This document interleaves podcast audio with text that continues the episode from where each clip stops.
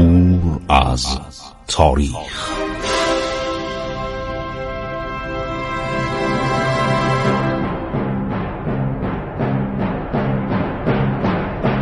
کاری از گروه جوان و اندیشه رادیو جوان.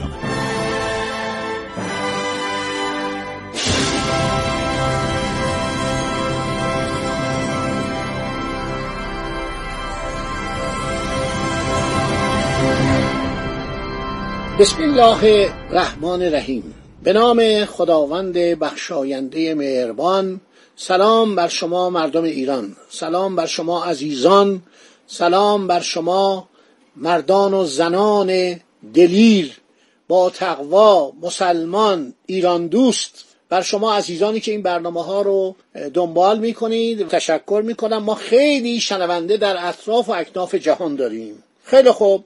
شود که یرمالوف یک وطن پرست مثلا افراطی به شمار می اومد کند پکندروف رئیس پلیس الکساندر امپراتور روسیه زمانی در نزد تزار او را نمونه یک وطن پرست روس معرفی کرده بود. آدم قانعی بود.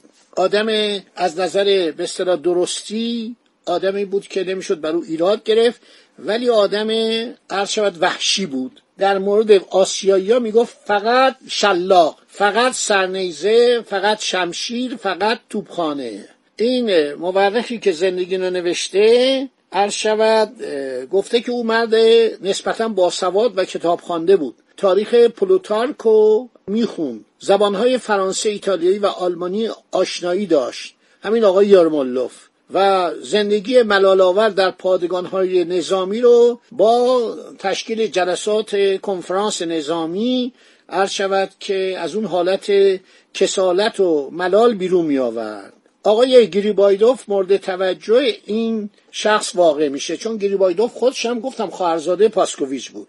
عرض شود که گریبایدوف خیلی تحت تاثیر این اخلاق و رفتار خشن جناب یرمولوف قرار گرفت و چون روزنامه نگار و اهل قلم بود و با روزنامه های سن پترزبورگ رابطه داشت با مدیران و سردبیران برای اینها خبر و مقاله تهیه می کرد عرض شود یرمولوف خیلی خوشحال بود که این اخبار مربوط به پیروزی های یرمولوف رو بفرسته به روزنامه های سن پترزبورگ که چاپ کنن.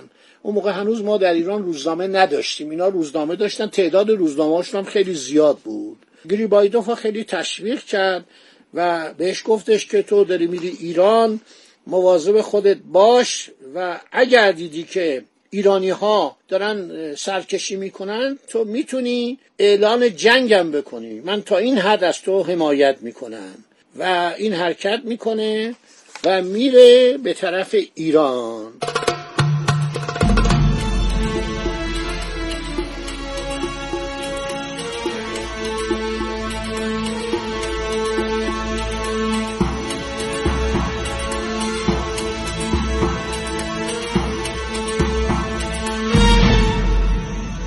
میاد به طرف ایران بعد از سه ماه و چند روز اقامت در شهر تفلیس روز 28 ژانویه 1819 با وجود سردی هوای آن شهر آن شهر رو ترک می‌کنه. اینی که من دارم میگم یک کمی برگشتم به عقب. هنوز این قبل از جنگ های دوره دومه. یعنی این مدت ها در قفقاز بوده. 1819 در قفقاز بوده. شما می‌دونید که جنگ های دوم ایران و روسیه از 1826 شروع شد. این در قفقاز بوده در اونجا زندگی می‌کرده. نوشته که سفر گریبایدوف از تفلیس تا ایروان هفت روز طول کشید. هوا سرد بود در میان برف و یخ این سفر طول کشید. گریبایدوف با یک هیئت 25 نفری حرکت کرد. خیلی ناجور بود. اون موقع کاروانسراهایی بود بین راه که پر از گوسفند بود و یک کاروانسرا واقع در نزدیک ساحل رود کر که در زمان صفویه ساخته شده بود مورد توجه گریبایدوف واقع شد. در یادداشتهای خود از معماری ارزشمند و سلیقه عالی شاهان صفویه تحسین کرد. خیلی خوب. یه مدتی هم در ایروان هستش. بعدم نامه ها شما در کتاب های مختلف داریم. یکی از بهترین کتاب تاریخ سیاسی قاجاری است. ایران در دوران قاجاری که استاد بزرگوار جناب آقای دکتر ابراهیم تیموری عرض شود اینو نوشتن خیلی زحمت کشیدن. تمام این مسائل هستش و این مدت ها در اونجا بوده. و مفصل بالاخره وقتی جنگ ایران و روسیه دفعه دوم آغاز میشه به این معمولیت میدن که بلند شه و بیاد ایران و رسیدگی کنه به امور دیپلماسی دو تا کشوری که با هم مشکل داشتن. روسیه یک سفیری داشت در ایران کاردار بود به نام مازاروویچ این آدم فهمیده ای بود. این از نظر دیپلماسی آدمی بود با ایرانیا کنار می اومد. یکی از مشکلات دولت روسیه با ایران این بود که با زنان گرجی ارمنی و هر زنی که در دوران جنگ های آقا محمد خان به بعد اینا رو آورده بودن به ایران و اینا شوهر کرده بودن. اینا ازدواج کرده بودن. بعضیا بچه داشتن بعضیا حتی دارای نوه شده بودن. اینا رو برگردونه. یکی از مشکلات دیگه این بود که اینها می‌گفتن شما باید چیز رو برگردونید. فوج بهادرانو فوج بهادران چه فوجی بود؟ روسایی بودن که به ایران پناهنده شده بودن. اینا در حقیقت نکته براتون جالبه که اینا روس نبودن لهستانی بودن فلاندی بودن لتونی بودن لتونیایی بودن استونیایی بودن. اینا مستملکات روسیه در اروپا بودن از روسا نفرت داشتن. یه تعدادی هم سربازان صف ولی تابین های روسیه هم می‌خواستن به ایران پناهنده بشن. این صحبت ها همینطور ادامه داشت و دیگه بالاخره این آقای گریبایدوف که میاد ایران سرانجام از تفلیس راهی کجا میشه؟ تبریز میشه. چون تبریز به اصطلاح مرکز سیاسی ایران بوده. عباس میرزا در آنجا زندگی می‌کرده و تقریبا اتماژور اتماژور یعنی ستاد ارتش در اونجا بوده. رمیزا ایسا قائم مقام در اونجا بوده. اینا آدمای حسابی بودن. اینا بودن که قرار میشه این بده در تبریز و در اونجا مدتی باشه و بعد از اون بیاد به تهران. بالاخره میاد به تهران. بالاخره بعد از اینکه جریان ترکمانچای تموم میشه و اون قرارداد ننگین که براتون گفتم باز هم حاضرم ده بار براتون بگم که چقدر این قرارداد ما رو به عقب برد و ما رو بیچاره کرد. ایشون راهی تهران میشه.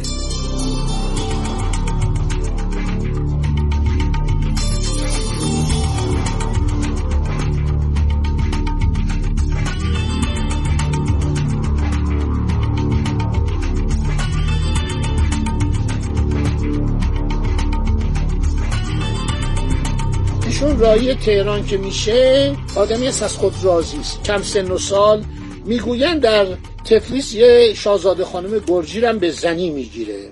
هر شود که این میاد به تهران و می‌رسه به تهران و میره به حضور شاه می‌رسه و خیلی با بیادبی توجه می‌کنید. با بیادبی میره خدمت فتلی شاه. صبح روز سوم جمادی الثانی سال 1244 هجری قمری. خیابونای تهران خیلی شلوغ بود. مردم دسته دسته برای تماشای سفیر تازه‌ای که از روسیه به دربار ایران آمده بود قرار بود در آن روز با تشریفات خاص به حضور علا حضرت فتلیشا پذیرفته بشه از خانه های خودشون خارج می شدن. دیدن فرنگی براشون خیلی جالب بود سه ساعت به زور بود که جمعی سوار با تبل و شیپور از ارک شاهی خارج شده از خیابان ارک به طرف خانه ایلچی. یه باقی بود. در آنجا خانه ایلچی بود که سفیر روس در آنجا زندگی می‌کرد. موقتا.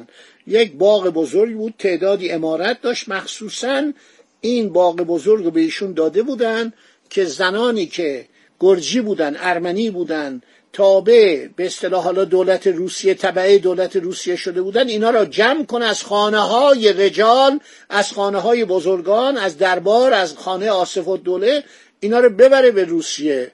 طبق یکی از مواد ادنامه ترکمانچای خیلی بیادبانه بودا.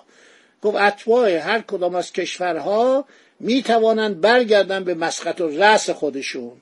و اینا بیشتر هدفشون بود که اون فوج بهادران که به ایران پناهنده شده بودن اینا روسهای سرباز صف بودن افسران لهستانی بودن افسران فلاندی بودن افسرانی بودن که جزء ارتش روسیه شده بودن. در میون بعضی از افسران قفقاز هم بودن. یک عده‌ای بودن که اول عاشق ارتش روسیه شده بودن بعد فهمیدن آقا این ارتش ارتش طبقاتیه. یعنی شما اگر از طبقه اشراف نبودید از درجه استواری بالاتر نمی اومدی بود درجه حد اکثر مثلا استوار سه یا استوار دو. این بود که این ارتش خیلی استعماری بود.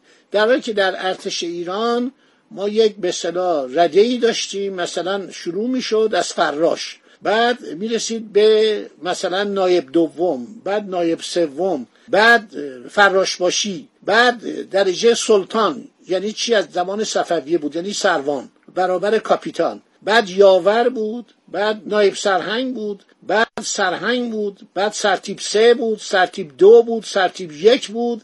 بعد میرپنجه بود بعد سردار بود بعد سپهدار بود بعد سپه سالار بود. بنابراین اینا همه مشخص بود. ممکن آدم یه نفر روستایی باشه در کتاب داستانهای آسیایی کندگوبینو اومده. یا آدم روستایی باشه آمده باشه شجاعتی به خرج کرده باشه این می‌تونست تا مقام سپهداری و سپه سالاری بالا بیاد. هیچ گونه در ایران مسئله اشرافیت و تو فامیلت که و نمی‌دونم پدر مادرت که اینا اصلا نبود. همیشه در ایران اینطوری بوده. لیاقت. شما فکر کنید میرزا تایخان امیر کبیر پدرش آشپز بود. آشپز عرض شود که قائم مقام بود.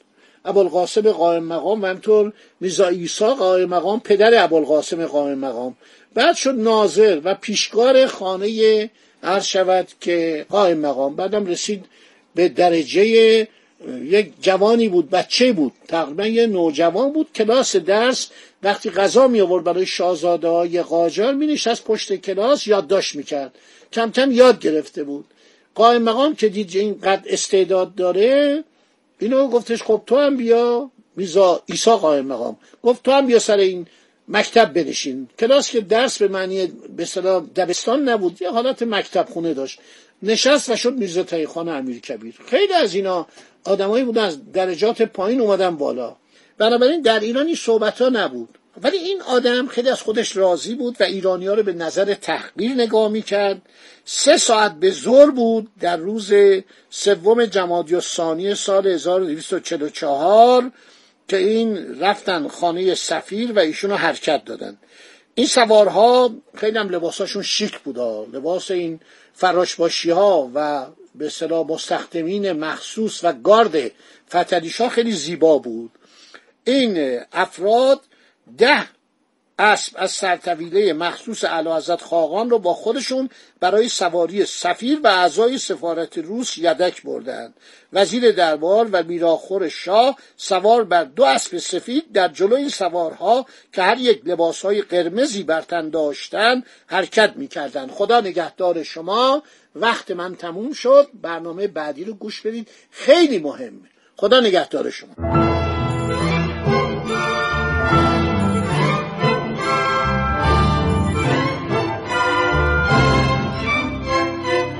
عبور از تاریخ.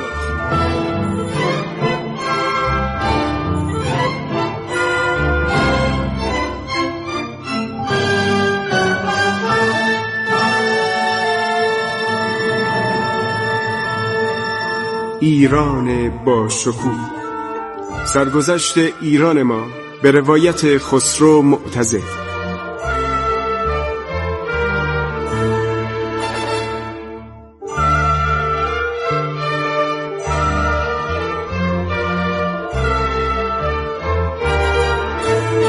عبور از تاریخ با رادیو جوان.